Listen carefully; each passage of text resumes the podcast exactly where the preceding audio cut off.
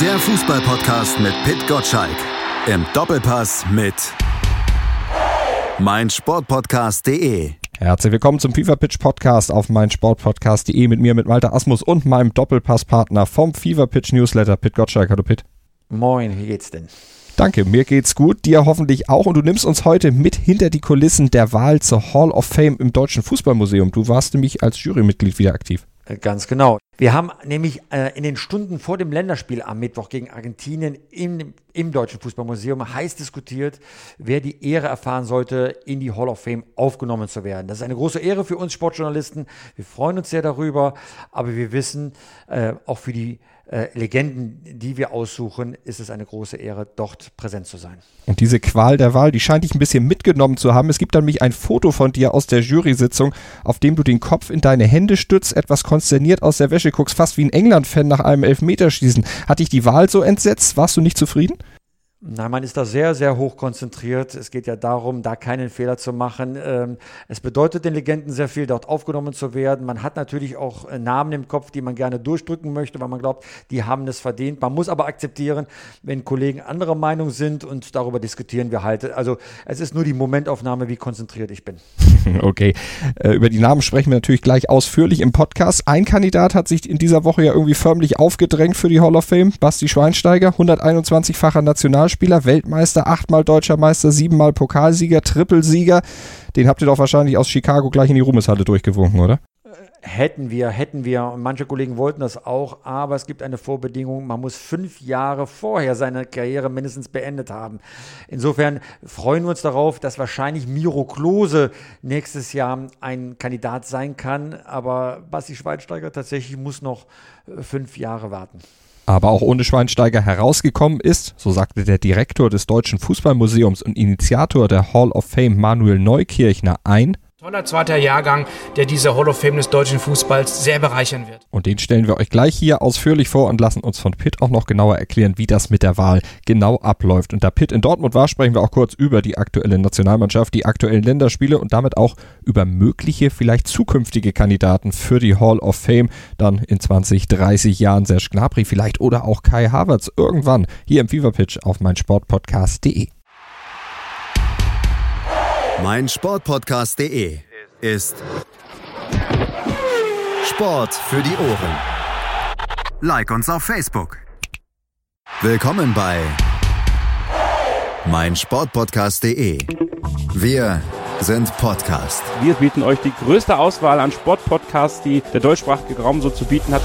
Über 20 Sportarten, mehr als 45 Podcast-Serien über 9000 veröffentlichte Podcasts und über 5 Millionen Podcast-Downloads allein im Jahr 2018. Wir sind Podcast. Wir sind meinsportpodcast.de. Der Fever Pitch Podcast auf meinsportpodcast.de mit Malte Asmus und Pit Gottschalk. Pit, du warst diese Woche wieder unterwegs in deiner Funktion als Jurymitglied, um fünf weitere Mitglieder in die Hall of Fame des deutschen Fußballs im Deutschen Fußballmuseum in Dortmund aufzunehmen. Bevor wir da ein bisschen im Detail drüber sprechen und natürlich auch dann auflösen, welche fünf es denn geschafft haben, in die Hall of Fame dazuzukommen. Wie bist du eigentlich zu dieser Ehre gekommen, in diesen illustren Kreis von 28 Jurymitgliedern aufgenommen zu werden?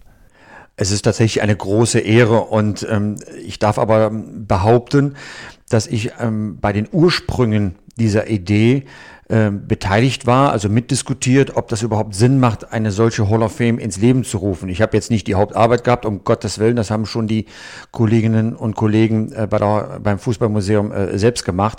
Aber ein bisschen äh, Input zu liefern und äh, dann auch Kontakte herzustellen, äh, das habe ich dann schon getan und, äh, und als man da eine Jury zusammengestellt hat, hat man gesagt, es sollten ein paar Journalisten haben, die einen Impact haben, einen, einen, einen Footprint haben, so zwei wunderbare deutsche Wörter, Footprint und Impact, also die schon mal was geleistet haben im Sportjournalismus.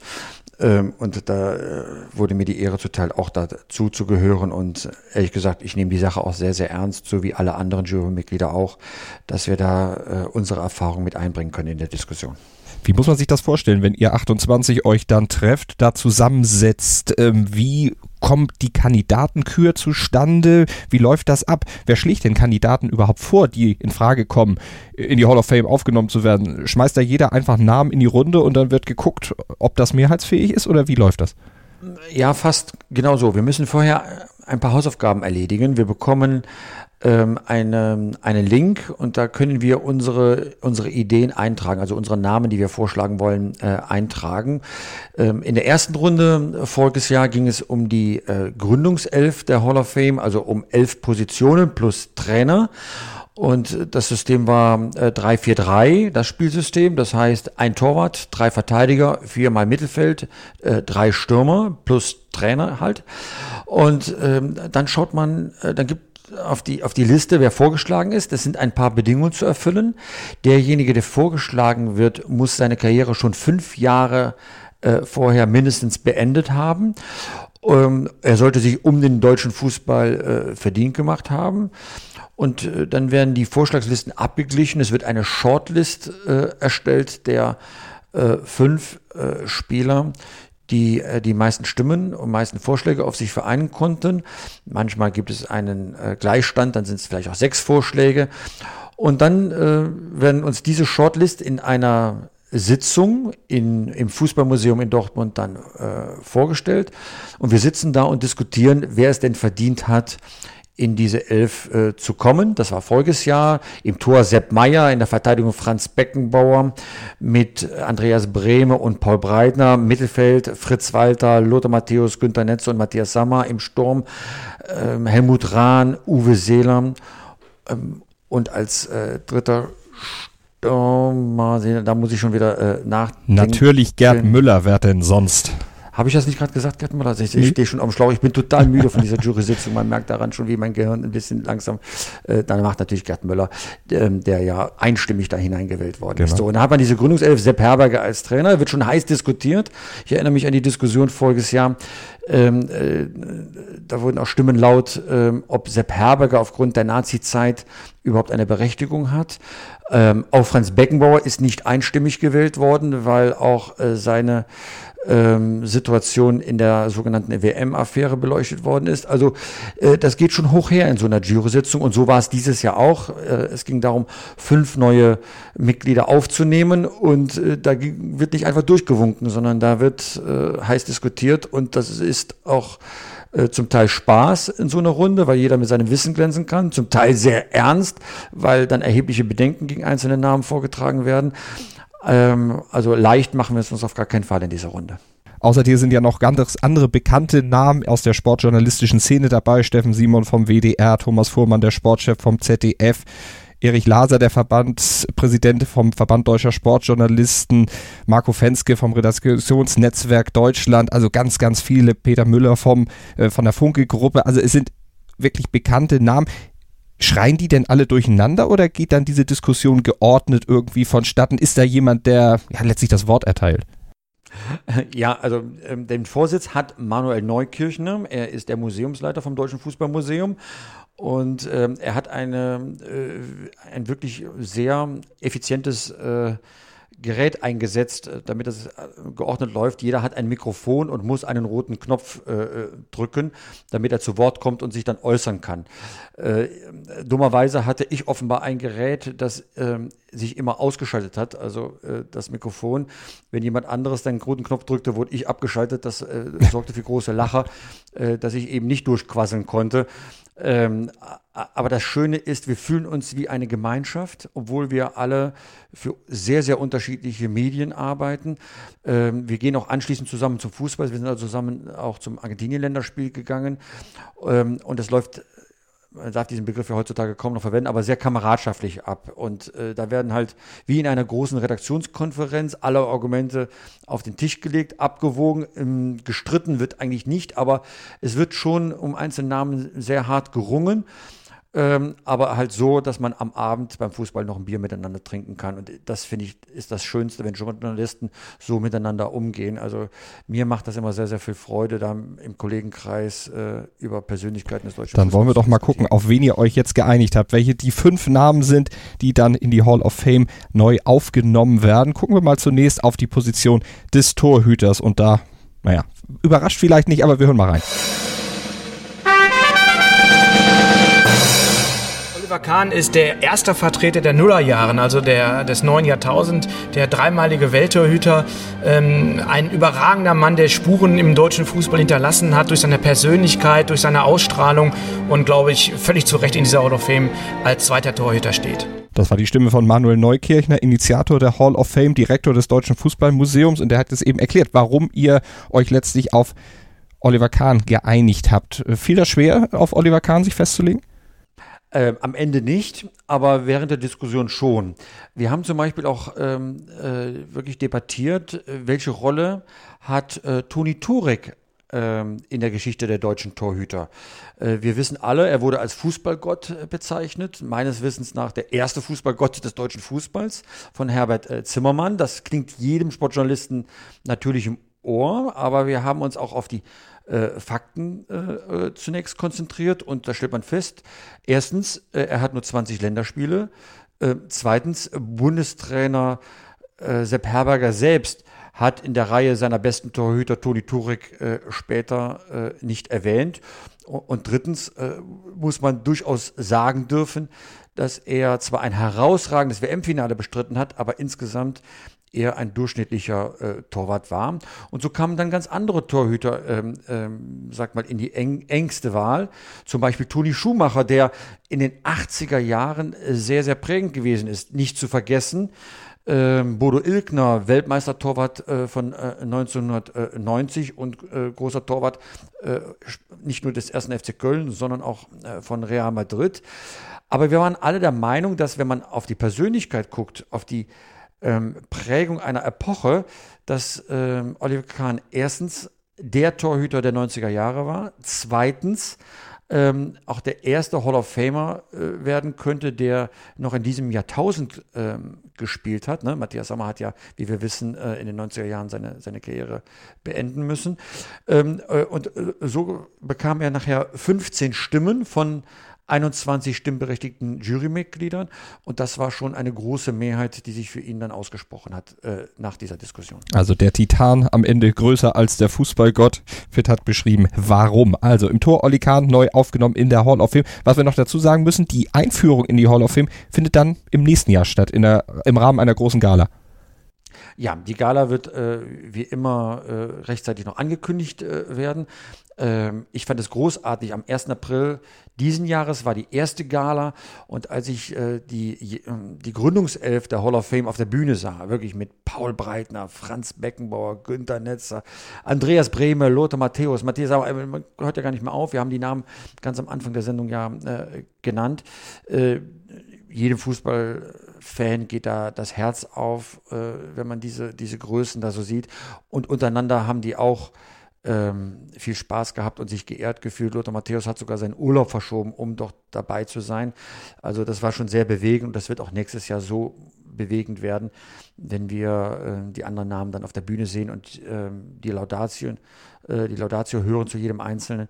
Das ist schon ähm, für jeden Fußballfan etwas ganz Besonderes. Und dann wird auch ein neuer Abwehrspieler mit dabei sein und das bringt uns zu Name Nummer zwei. Dixie Dörner, der Franz Beckenbau des Ostens, wie er genannt worden ist, ein überragender Abwehrspieler mit äh, äh, ganz vielen äh, Offensivdrang, auch eine herausragende äh, Persönlichkeit des DDR-Fußballs, eine DDR-Legende und das ist ein ganz wichtiger Abschnitt in der deutschen Fußballgeschichte und deswegen ähm, ja, ist das ein Statement, dass Dixie Dörner im zweiten Jahrgang äh, dieser Hall of Fame steht. Pitt, wie schwer fiel die Abstimmung in Sachen Dixie Dörner? Wie kontrovers wurde da diskutiert? Das war die heißeste Diskussion ähm, von allen, das muss man wirklich sagen. Es ging hin und her. Und ähm, ich erinnere mich an voriges Jahr, da war die Frage Netzer oder Overath, die Urfrage des 70er Jahre Fußballs. Und diesmal war die Frage Berti Vogts oder Dixie Dörner.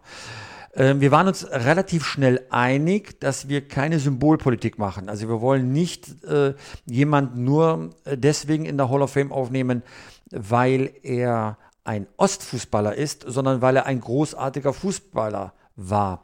Und das fällt natürlich bei den äh, Spielern, die in der DDR groß geworden sind, ein bisschen äh, schwerer, weil dieser internationale Erfolg doch überschaubar ist. Ja, natürlich Olympiasieger 1976, Europapokalsieger Magdeburg 1974, der Erfolg bei der WM 74 äh, gegen die Bundesrepublik, ja, aber äh, das ist verglichen mit dem, äh, schon, schon zeitlich äh, äh, verglichen mit dem, was in der Bundesrepublik ähm, an Erfolgen gesammelt wurde, ist, äh, sag mal, schwerlich vergleichbar, also schwerlich, schwerlich darstellbar.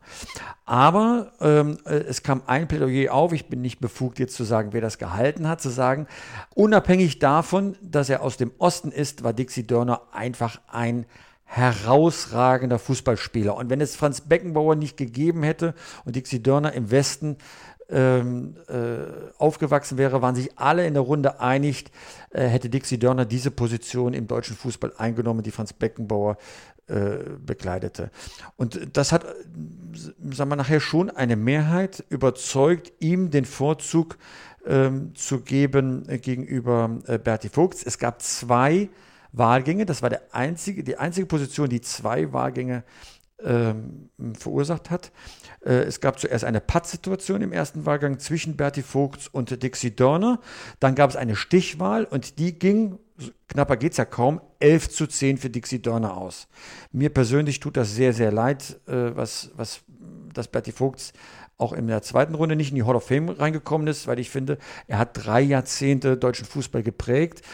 Aber es ist ja nur eine Frage der Zeit, wann er, wann er nachrückt. Dixie Dörner hat, ähm, hat aufgrund seiner Klasse als Fußballspieler diese Wahl ähm, äh, gewonnen.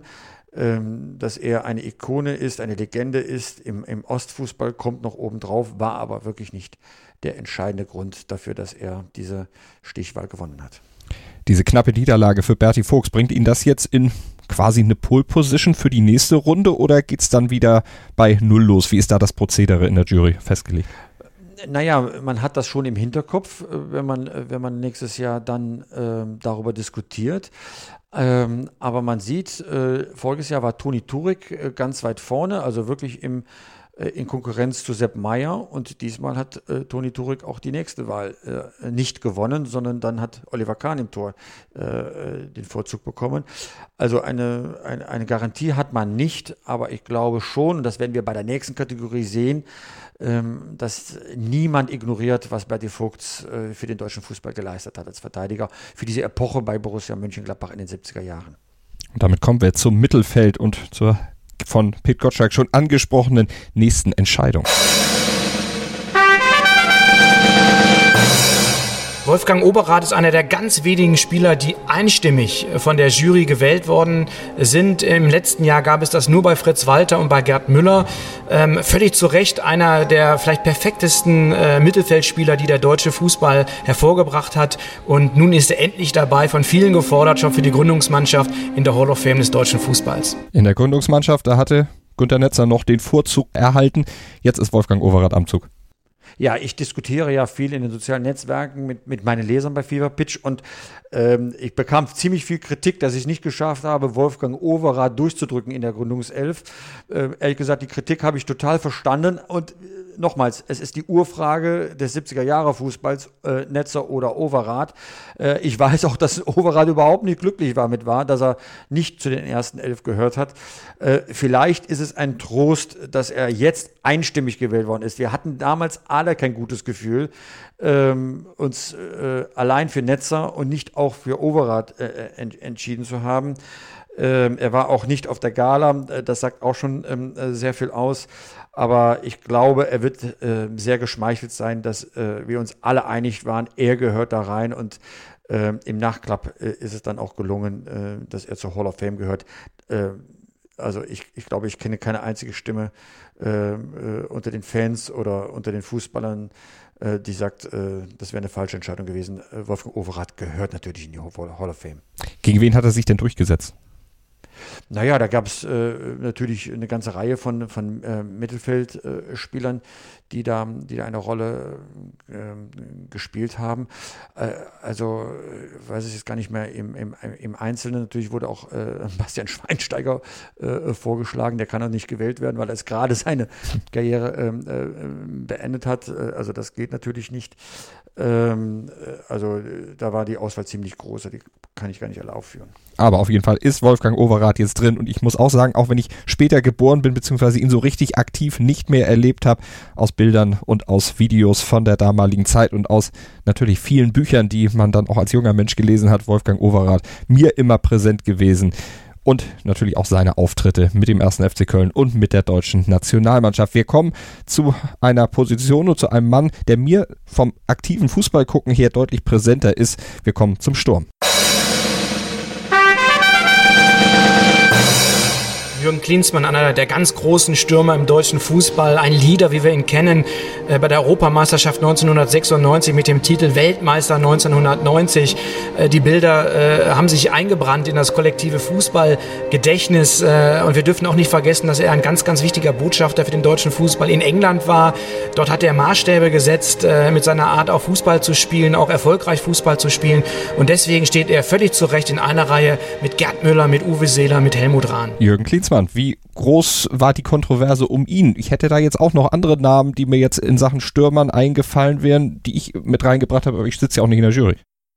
Ich finde Manuel Neukirchners äh, Statement äh, pro Klinsmann äh, großartig, weil jeder, der mit ihm zu tun hat, weiß ja, was er von seinem Herzen her ähm, bevorzugt. Er ist Schalke-Fan und großer Verehrer von äh, Klaus Fischer.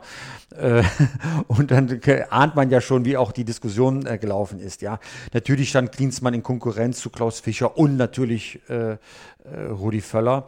Äh, wir haben da wirklich diskutiert. Rudi Völler, eine überragende Persönlichkeit, ein so wunderbarer Mensch, auch prägend für den deutschen Fußball. Klaus Fischer war zwar sportlich vielleicht eine Nummer kleiner, weil er nicht Weltmeister geworden ist, in einem Bundesliga-Skandal, Wettskandal in den 70er Jahren verwickelt war.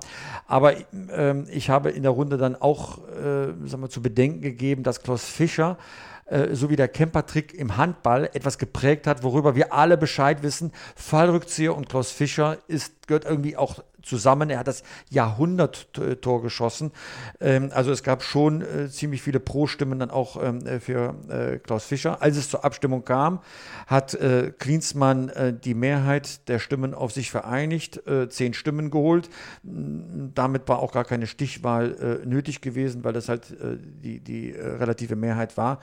Und äh, wir konnten alle sehr, sehr gut damit leben, dass Jürgen Klinsmann als einer der Innovationsmotoren des deutschen Fußballs da in, in dieser Ehre zuteil wird. Ja. Mir tut es persönlich natürlich leid für Rudi Völler, den ich äh, wirklich über alle Maßen schätze, und für Klaus Fischer, der sehr prägend war.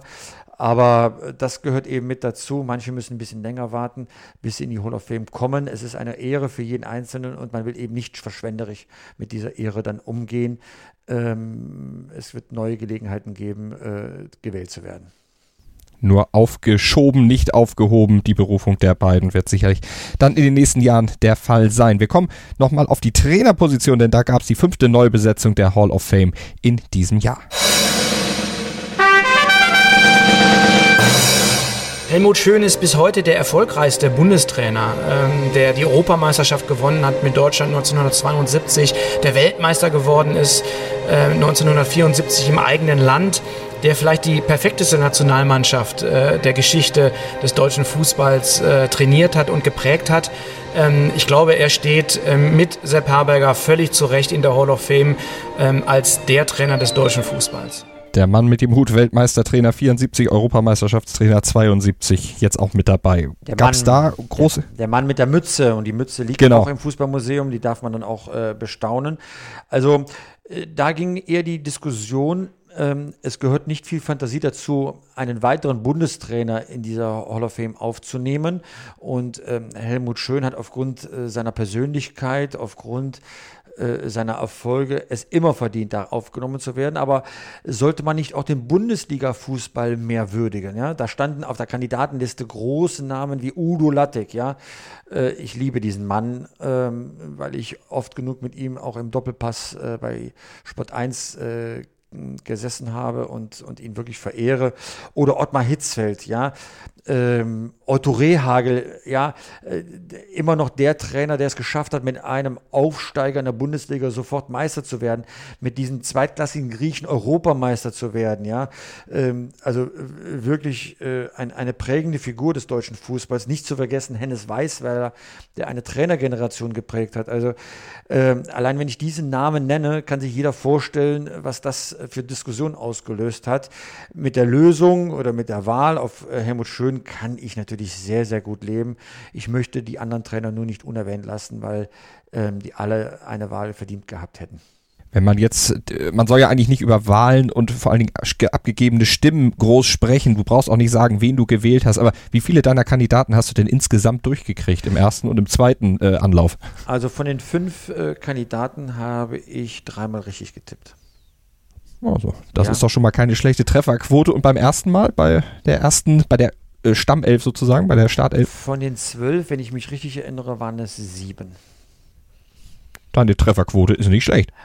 Ja, aber es gibt ja, sag mal, wenn man Gerd Müller wählt, macht man ja nichts falsch. Wenn man das stimmt. Äh, Helmut Rahn oder Fritz Walter wählt, äh, kann nichts verkehrt sein. Also Sepp Meier, also ich finde ehrlich gesagt sieben oder acht, ich weiß es nicht mehr genau, wie viele es waren, jetzt keine sonderlich große mhm. äh, Leistung. Overath oder Netzer, das sind dann so Glaubensbekenntnisse, egal wie die Wahl ausgeht. Ich kann mit jedem einzelnen Namen sehr, sehr gut leben. Also es gibt ja keinen einzigen einzigen Namen, wo ich sage, um Gottes Willen konnten wir uns das dann antun. Ja, äh, das äh, finde ich äh, auch ein ziemlich ähm, klares Bekenntnis. Übrigens von allen in dieser Runde, ja. Äh, das gehört halt auch mit so einem demokratischen Prozess dazu. Manchmal gewinnt man, manchmal verliert man.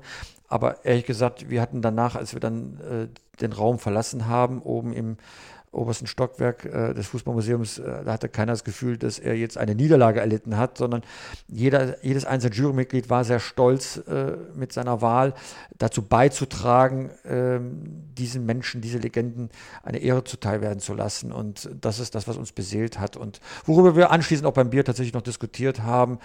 Ähm, äh, es gab da keine Zweifel, dass wir eine gute Wahl getroffen haben. Definitiv. Auf jeden Fall besser als deine äh, Quote beim Tippspiel von FIFA Pitch. Es war ja klar, dass du in diese Wunde nochmal reingreifen musst. Selbstverständlich. Um in, in, unserem Podcast nochmal zu, zu demütigen, ja. ich, ich, mag ja schon gar nicht mehr in die Rangliste gucken, wo, wo ich da äh, stehe. Äh, ich kann mich jetzt äh, übers Länderspielwochenende nochmal erholen. Da gibt es keine Spiele, an denen ich gemessen werden kann. Äh, in einer Woche geht das FIFA Pitch Bundesliga-Tippspiel wieder, wieder los.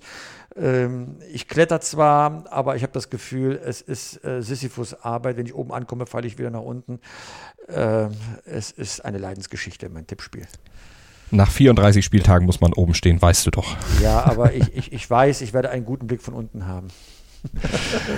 Aber ihr könnt vielleicht na, euch natürlich noch anmelden fürs FIFA Pitch Tippspiel und könnt Pit Gottschalk dann noch ein paar demütigende Niederlagen beibringen. Er würde sich sicher freuen, wenn ihr na, mitmacht. Na super, Malte, na super, Malte. Ja. Ich dachte, du bist mein Freund, aber ich merke schon, äh, äh, ich liege am Boden, du trittst nochmal drauf. Äh, das ist furchtbar mit dir, aber so ist das halt.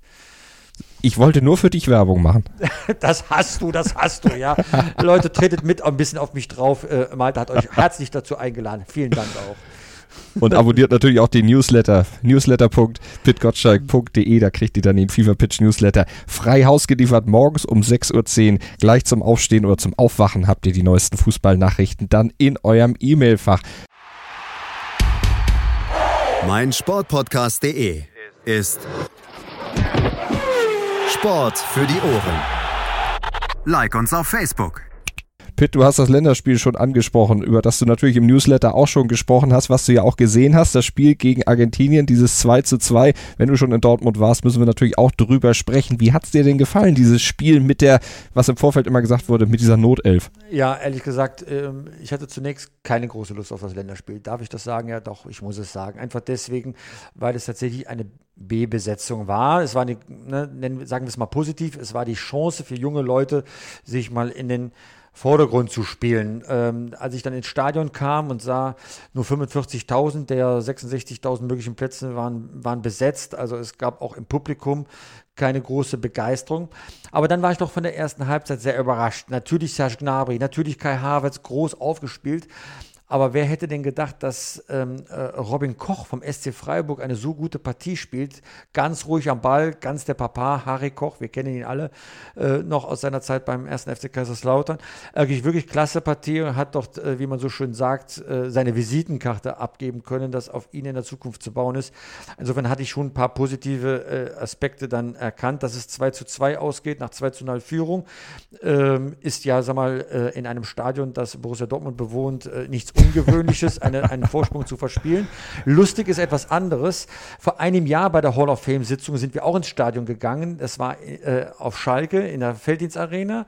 Dort spielte Deutschland gegen äh, die Niederlande. 2 zu 0 Führung, 2 zu 2 gespielt. Das gleiche jetzt im Länderspiel nach der zweiten Hall of Fame ähm, auch wieder so. 2 zu 0 Führung gegen Argentinien, 2 zu 2 zugespielt.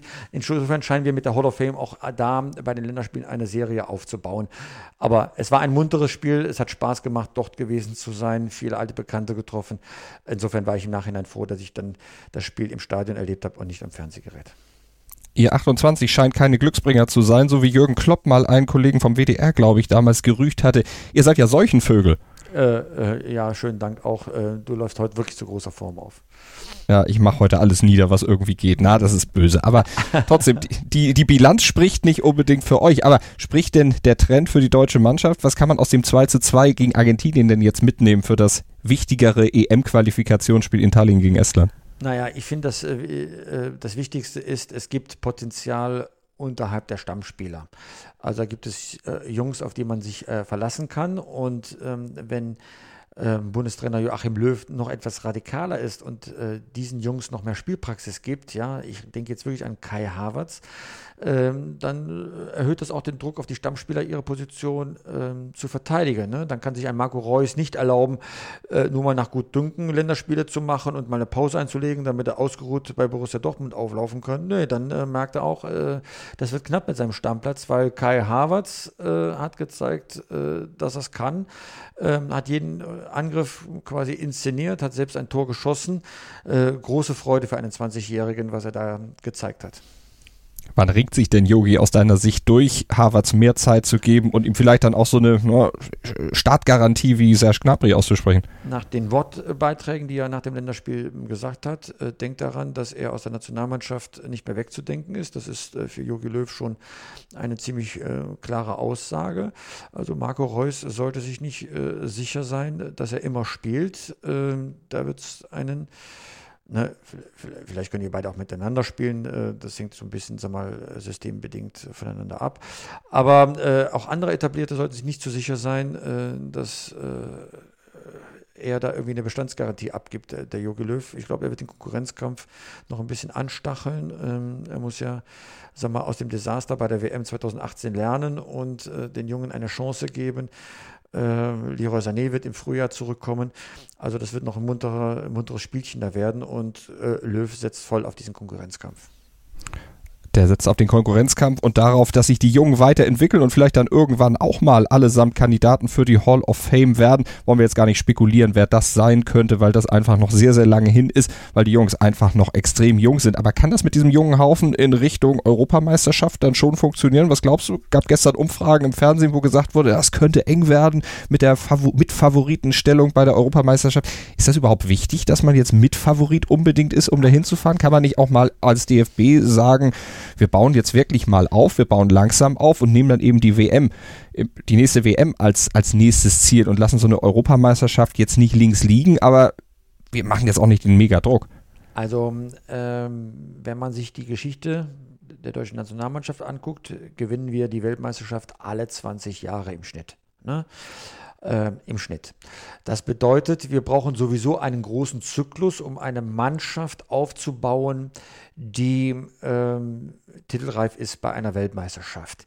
Die Europameisterschaften sind so Zwischenprüfungen. Ne? Da schafft man es äh, wie 1980 mal nach einem WM-Desaster in Argentinien 1978 ähm, Europameister zu werden oder mitten im Rumpelfußball 96 doch den EM-Titel, damals in England, äh, äh, zu gewinnen, weil es herausragende Spielerpersönlichkeiten gab. Äh, planen kann man das eh nicht. Ich finde, äh, man muss da gar keine nicht äh, die Favoritenrolle ausrufen oder schon beschwichtigend sagen, naja, wir haben eine Umbauphase, da kann es auch mal, äh, sag mal, im Nichts enden. Ja, das passiert eh Aber ich finde, man sollte viel radikaler ein Zeichen nach innen setzen. Jungs, die Fußball spielen können, haben in der Nationalmannschaft immer ihre Chance äh, verdient. Das hat Joachim Löw vor der WM 2018 nicht getan. Dafür hat er teuer bezahlen müssen. Jetzt äh, hat er mit, der, mit dem Aussortieren von Müller, Boateng und Hummels dafür gesorgt, äh, dass die Nationalspieler wissen, ähm, die Karten werden äh, neu gemischt. Es sind ja eh nur noch äh, zwei Weltmeister von 2014 im erweiterten Kader, Manu Neuer und Toni Kroos. Jetzt gegen Argentinien war es zum ersten Mal äh, so weit, äh, dass kein Weltmeister von 2014 aufgestellt werden konnte. Äh, man sieht, der Umbruch ist im vollen Gange und wie das bei der Europameisterschaft ausgeht, ist mir persönlich äh, äh, wurscht. Wichtig ist, dass man eine Tendenz sieht, dass da etwas zusammenwächst, was zusammenwachsen sollte. Und den Weg zur Europameisterschaft, den werden wir natürlich verfolgen hier auf meinsportpodcast.de, aber natürlich auch im Fever Pitch Newsletter bei Pit Gottschalk. Und wenn ihr ihn abonniert, dann seid ihr immer auf dem neuesten Stand in Sachen DFB-Team, Bundesliga, Fußball im Allgemeinen, alles was sich um dieses Themenfeld dreht, morgens 6.10 Uhr bei euch im E-Mail-Fach und uns gibt es nächste Woche wieder im Fever Pitch Podcast. Dann auf die Ohren hier auf meinsportpodcast.de und überall da, wo es Podcasts gibt. Pitt, und du versprichst mir, dass du das Bundesliga-Tippspiel nächste Woche einfach ignorierst. Oder greifst ich werde es ignorieren und wünsche dir gute Besserung von meinen Tritten in die Weichteile. Naja, Schienbein reicht ja. Ciao, ciao. ciao.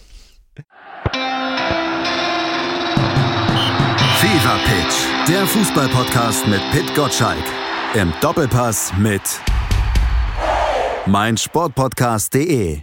90 Minuten, zwei Teams, pure Emotion. Es geht wieder los. Die Fußball-Bundesliga auf meinsportpodcast.de.